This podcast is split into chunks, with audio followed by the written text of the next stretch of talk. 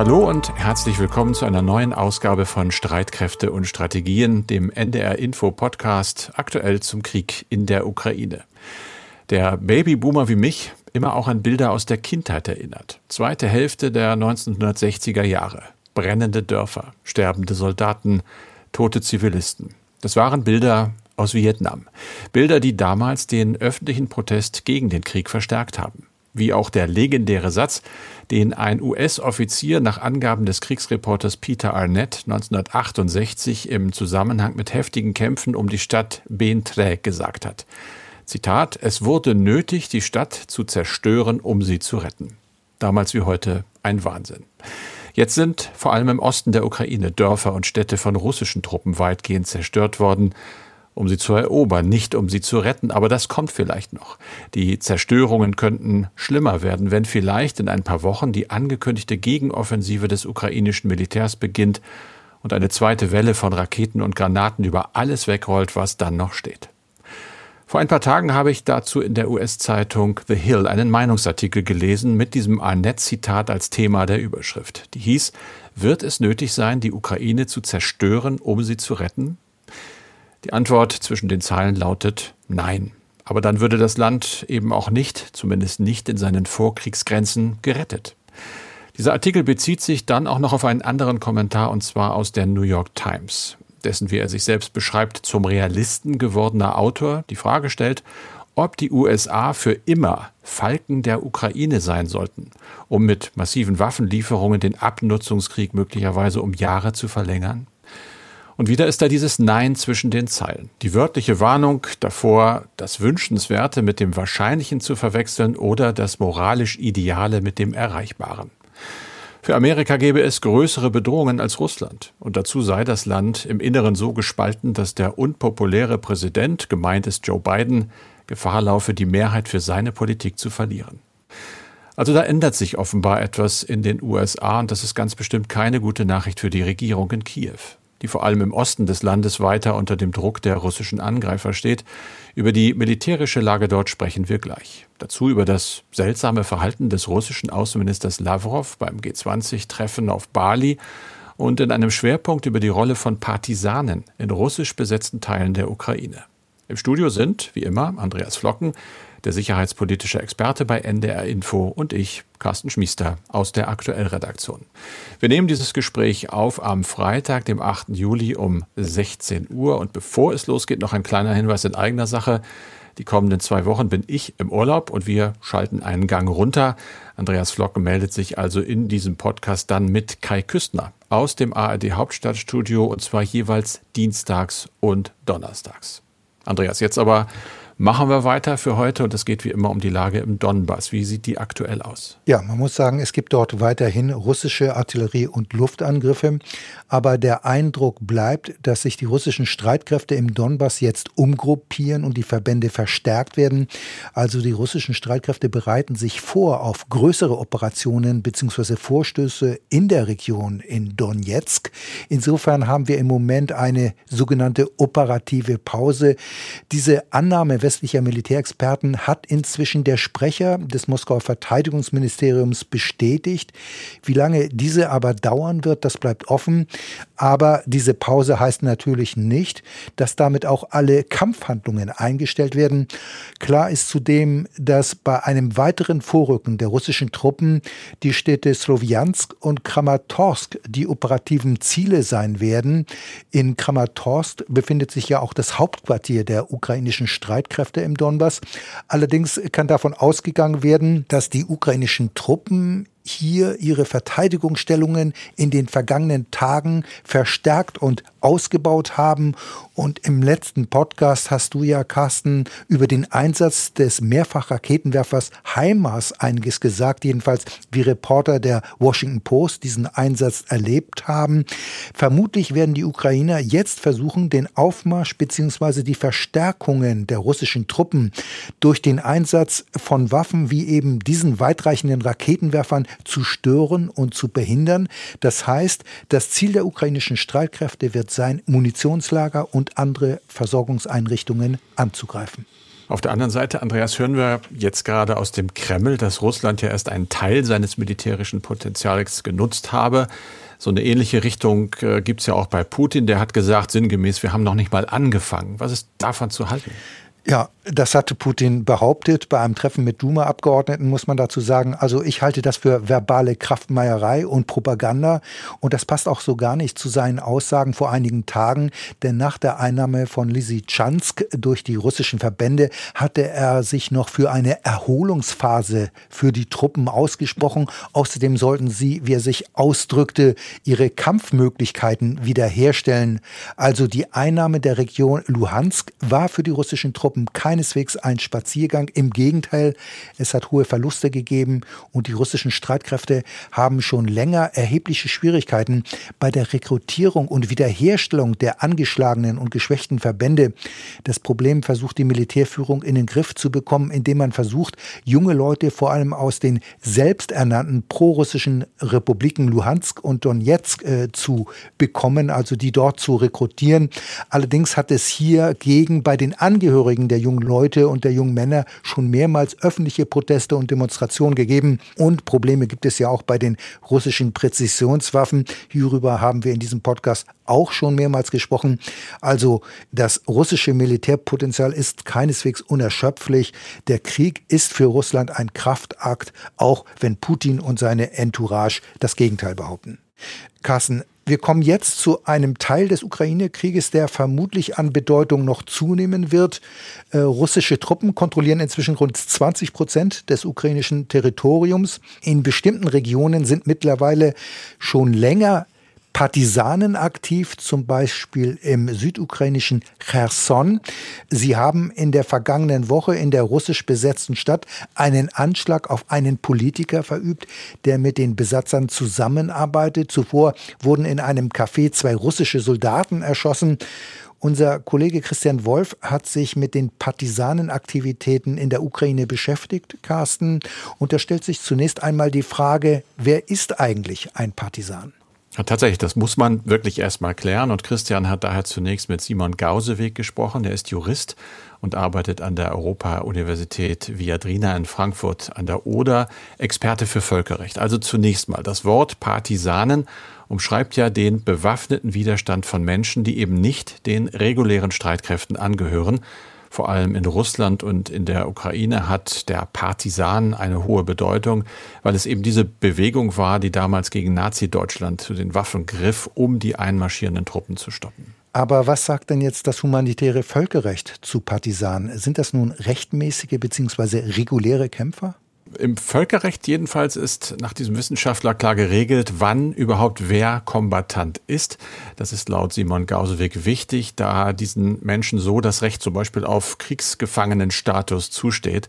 Dafür müssen aber einige Kriterien erfüllt sein. Zum Beispiel müssen sie organisiert sein. Sie müssen eine Art Uniformierung haben.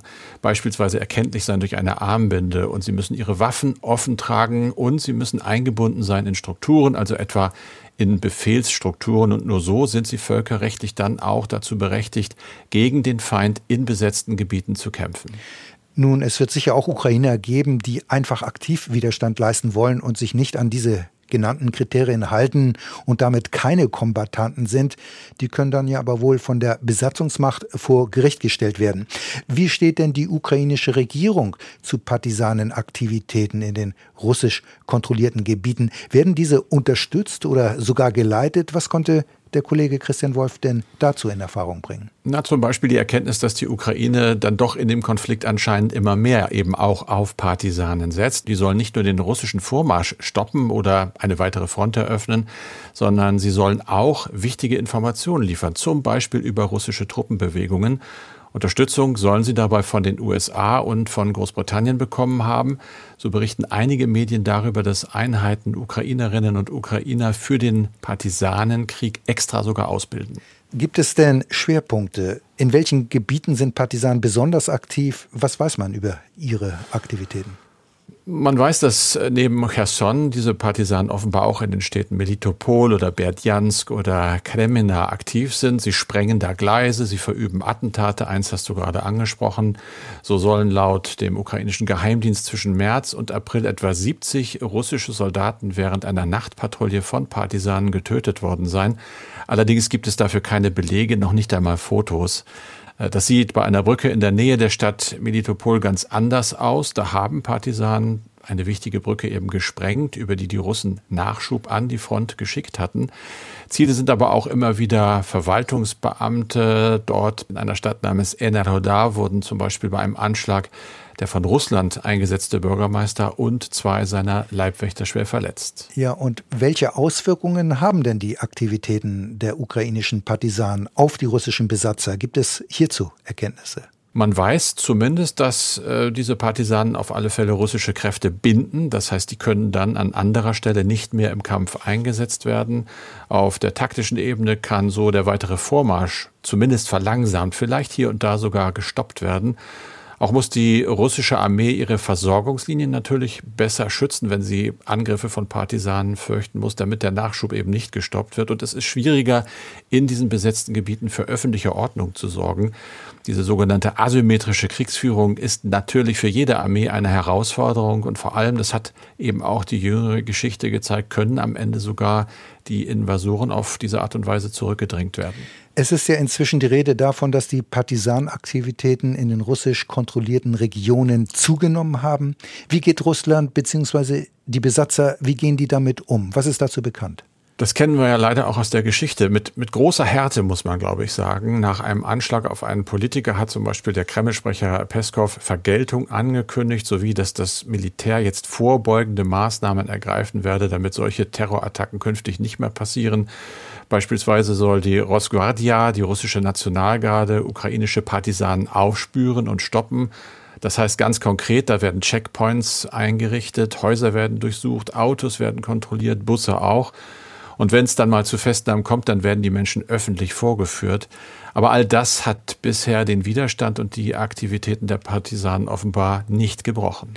Soweit also die Infos von Christian Wolf, der auf die Aktivitäten von Partisanen in der Ukraine geschaut hat. Links zu diesem Teil des Ukraine-Krieges haben wir in unsere Shownotes gepackt. Carsten, der von Schweden und Finnland beantragte Beitritt zur NATO war schon oft Thema hier in diesem Podcast.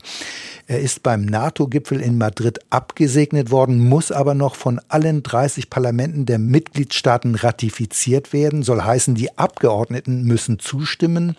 In Berlin ist das jetzt passiert, ich nehme mal an, mit einer klaren Mehrheit des Bundestages. Ja, kann man sagen, mit einer sehr eindeutigen Mehrheit. Die Fraktionen der Ampelkoalition haben zugestimmt, also SPD, Grüne, FDP.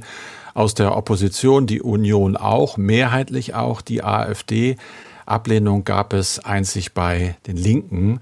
Äh, damit war der Bundestag klar. Jetzt hat auch der Bundesrat noch den Beitritt Finnlands und Schwedens gebilligt und zwar sozusagen indirekt, indem er darauf verzichtet hat, den Vermittlungsausschuss anzurufen. Dieses Gesetz ist die Voraussetzung natürlich zur Annahme entsprechender Protokolle, war aber in der Länderkammer direkt gar nicht zustimmungspflichtig. Deshalb nur der Verzicht auf diesen Anruf des Ausschusses. Das heißt, das ist ein Go. Jetzt fehlt noch die eigentliche Ratifizierungsurkunde. Die gibt es dann vom Bundespräsidenten, also von Frank-Walter Steinmeier. Diesem Beschluss des Bundestages ist natürlich noch eine Debatte, eine Aussprache äh, vorausgegangen. Die war einvernehmlich, überwiegend jedenfalls. Dort hat für die Regierung Tobias Lindner gesprochen, Staatsminister im Auswärtigen Amt, der nochmal gesagt hat, dass diese Beitritte für Deutschland, für die NATO-Partner angesichts der Erschütterungen des Angriffskrieges von größter Bedeutung sei. Äh, eine dramatische Sicherheitslage, die sich verändert habe in Europa, brauche eben auch mehr Kraft und die NATO habe jetzt insgesamt einen Zugewinn an Stärke und an Zusammenhalt. Sie sei demokratisch gestärkt worden, auch die demokratischen Werte der NATO seien gestärkt worden. Das Ganze haben wir ja oft berichtet, ist eben eine direkte Reaktion dieser bislang ja eben neutralen äh, oder zumindest bündnisfrei, muss man korrekterweise sagen, äh, agierenden Staaten, eine Reaktion auf den Angriffskrieg. Und jetzt geht dieses Prozedere los, äh, Ratifizierung in 30 Staaten. Deutschland ist früh dabei, aber wir sind nicht das erste Land gewesen, denn Kanada, Estland, Norwegen, Dänemark und Island, also viele nordische Nachbarn haben auch schon diesen Beitritt ratifiziert. Carsten, im Ukraine-Krieg wird nicht nur mit Waffen und Worten gekämpft, sondern auch mit Öl und Gas und mit Getreide. Es geht um viele Millionen Tonnen, die nicht aus der Ukraine exportiert werden können, weil Russland die Häfen blockiert. Und es gibt den Vorwurf aus Kiew, Moskau stehle sogar ukrainisches Getreide, etwa per Schiff. Da hat es jetzt einen Zwischenfall und neuen Ärger gegeben, Carsten. Worum geht's? Es geht tatsächlich um ein Schiff. Es geht um einen Frachter, der unter russischer Flagge unterwegs ist, angeblich mit in der Ukraine gestohlenem Getreide an Bord. Der hat tagelang in der Türkei festgelegen, ist jetzt aber wieder offensichtlich, muss man sagen, in russische Gewässer gefahren. Sibek Soli ist der Name dieses Schiffes. Der ist äh, in Richtung eines russischen Schwarzmeerhafens unterwegs. Die Tracking-Website, die es so gibt, da kann man immer drauf gucken, Marine Traffic, die hat gezeigt, dass dieser Frachter den türkischen Hafen Karasu verlassen hat. Dann hat man ihn irgendwann verloren. Das heißt, die Besatzung, der Kapitän hat einfach die Signalsender abgeschaltet und ist damit vom Radar verschwunden. Das Ganze hat äh, eine Vorgeschichte. Kiew, also die Ukraine, hatte nämlich äh, die Türkei am vergangenen Freitag gebeten, diesen Frachter zu beschlagnahmen mit der Behauptung, das sei gestohlenes Getreide an Bord. Die Türkei hat dann aber offenbar eben beschlossen, das Schiff wieder freizulassen. Und das wiederum führt zu lautem Protest der Ukraine. In Kiew ist der türkische Botschafter ins Außenministerium einbestellt worden. Und die Ukraine sagt jetzt, sie sei tief enttäuscht darüber, dass Ankara die ukrainischen Aufforderungen ignoriert habe. Das ist eben ein weiterer Beweis dafür, dass die Türkei einen Balanceakt versucht. Sie ist eben auch durchaus äh, Russland nah, muss man sagen, und ja, versucht halt mal der einen und mal der anderen Seite Gefallen zu tun. Tja, ein Balanceakt, wie du sagst. Mhm. Wir haben im letzten Podcast ja schon kurz über das Treffen der Außenminister der G20-Staaten auf Bali gesprochen. Und du hattest, Carsten, schon einen indonesischen Diplomaten mit der Aussage zitiert, man sei auf alles vorbereitet, auch auf einen Eklat. Und den hat es dann ja wohl gegeben. Es geht um das Verhalten des russischen Außenministers Lavrov. Was war da los? Was hat er gemacht? Ich glaube, der hat sich nicht so ganz ans Protokoll gehalten. Er hat zunächst ganz normal an dem Treffen teilgenommen und hat dabei ja auch erstmals seit Kriegsbeginn Kritiker Russlands getroffen, unter anderem Bundesaußenministerin Baerbock, die da ist. Allerdings nicht direkt. Es gab keine persönliche Begegnung der beiden. Er hat gesprochen und dann aber, und das war's, sofort das Plenum verlassen. Äh, die Berichte aus Bali sagen, er habe sich damit unter anderem auch der Replik von Baerbock entzogen. Die ist ja amtierende Vorsitzende der G7-Gruppe und hat natürlich Kritik geübt an dem Krieg. Hinterher hat sie sich auch ganz klar geäußert, dass der russische Außenminister einen großen Teil der Verhandlungen hier nicht im Raum, sondern außerhalb verbracht habe, unterstreiche, dass es keinen Millimeter an Gesprächsbereitschaft der russischen Regierung gebe, hat Baerbock äh, ja durchaus enttäuscht festgestellt. Lavrov zuvor hatte natürlich dann wieder so reagiert oder geredet wie erwartet. Er hat dem Westen äh, vorgeworfen, in, sich in rasender Kritik an der russischen Föderation in Verbindung mit der Situation in der Ukraine verirrt zu haben. Er hat gesagt, wenn der Westen wirklich wolle, dass die Ukraine Russland besiege, dann gebe es nichts zu besprechen, sprach es und verschwand. Er hat am weiteren Plenarsitzungen nicht mehr teilgenommen, hat das Mittagessen kalt werden lassen, sozusagen. Es hieß dann noch aus dem russischen Außenministerium, er habe bilaterale Gespräche geführt, sich dann noch kurz an die Presse, aber offenbar an die russische gewandt. Ich habe noch nichts gesehen, was er da gesagt hat und ist dann wohl abgereist weil er ja gesagt hat, es gäbe nichts zu besprechen. Hm, er ist abgereist. Die Ukraine gehört nicht zu den G20-Staaten. Trotzdem war der ukrainische Außenminister Kuleba zugeschaltet, oder? Richtig, ja, genau. Also das kennt man ja schon. Auch er, sonst Zelensky vor den großen Gremien. Hier also der Außenminister per Videoschalte dabei. Er hat äh, die Staaten der G20 daran erinnert, dass die katastrophalen Folgen der russischen Aggression, so hat er das genannt, eben weit über die Ukraine hinaus zu spüren seien. Da geht es zum Beispiel um Getreide, um drohende Hungersnöte. Und er hat gesagt, dass einem Land, das in einen Angriffskrieg gegen seinen Nachbarn und in Massenverbrechen gegen Zivilisten verwickelt sei, dürfe nur ein Sitz angeboten werden, nämlich im Verfahren der internationalen Justiz. Das ist also relativ deutlich sogar die Aussage, Russland hat auch hier bei den G20 eigentlich nichts zu suchen. Jetzt noch kurz ein Blick nach Südasien, Carsten. Nachdem Indien schon gerne auf russisches Öl zurückgreift, zumal Moskau angesichts schwindender Kundschaft im Westen erhebliche Preisabschläge gewährt, bittet jetzt auch Sri Lanka Moskau um Hilfe und stellt sich damit indirekt gegen die Sanktionen des Westens. Was sind die Hintergründe? Hintergrund ist einfach eine handfeste Wirtschaftskrise in Sri Lanka. Es gibt sogar Nachrichtenagenturen, die schreiben heute, das Land ist pleite. Der Präsident hat äh, sich an seinen Kollegen Putin gewandt und, wie es hieß, in aller Bescheidenheit um Treibstoff und die Wiederaufnahme von Touristenflügen zwischen Moskau und Colombo gebeten. Das hat zumindest ein Regierungssprecher dort äh, erklärt. Man habe vereinbart, die Beziehungen in Tourismus, Handel und Kultur wieder auszubauen. Hintergrund ist, Sri Lanka hatte im Mai noch rund 90.000 Tonnen sibirisches Öl in dem Fall gekauft, aber dann kein Geld mehr. Jetzt pumpt sozusagen das Land Putin doppelt an, nämlich einmal um Öl und dann auch noch um Geld, um das Ganze zu finanzieren. Das Land steckt eben in einer sehr, sehr schweren Wirtschaftskrise. Alles ist weggebrochen, vor allem der wichtige Tourismus. Und da sind vor allem europäische Staaten, Australien und die USA dabei, ihren Bürgern gerade massiv von Reisen nach Sri Lanka abzuraten. Vielleicht deshalb auch diese dieser Hilferuf in Richtung Moskau. Andreas, eine Mail habe ich noch zum Schluss dieses Podcastes und zwar von Rüdiger Petersen aus Langballig in Schleswig-Holstein.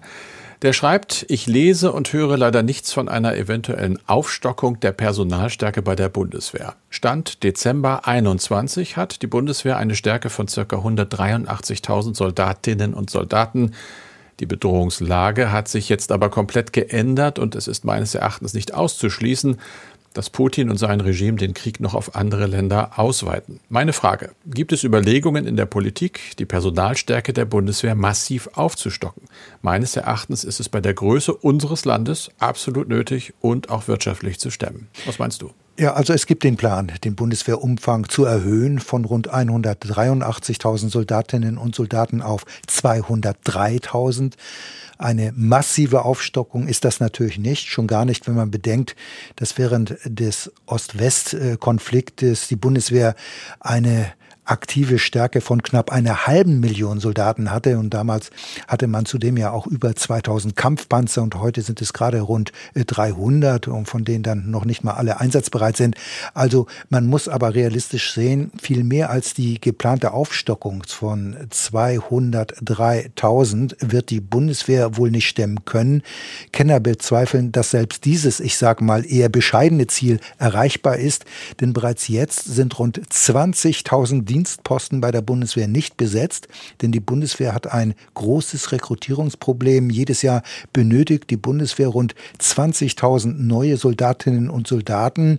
Angestrebt sind 60.000 Bewerberinnen und Bewerber, um eine gewisse Auswahl zumindest zu haben, aber um eben nicht jeden nehmen zu müssen. Aber das ist schon schwierig, denn da macht die demografische Entwicklung einfach nicht mit. Die Bundeswehr steht in starker Konkurrenz äh, zur Wirtschaft und da haben die Streitkräfte eben einen schweren Stand. Und anfänglich gab es die Hoffnung, dass mit dem Ukraine-Krieg die Zahl der Bewerber zunehmen wird. Das war wohl auch für einen Augenblick der Fall. Inzwischen aber ist zu hören, dass die Abbrecherquote gegenüber dem Vorjahresquartal erheblich angestiegen ist. Bei den freiwillig Wehrdienstleistenden anscheinend um über 30 Prozent. Also es sieht so aus, dass der Ukraine-Krieg die Rekrutierung nicht einfacher, sondern vielmehr noch schwieriger macht. Also da ist eine massive Aufstockung der Bundeswehr absolut unrealistisch.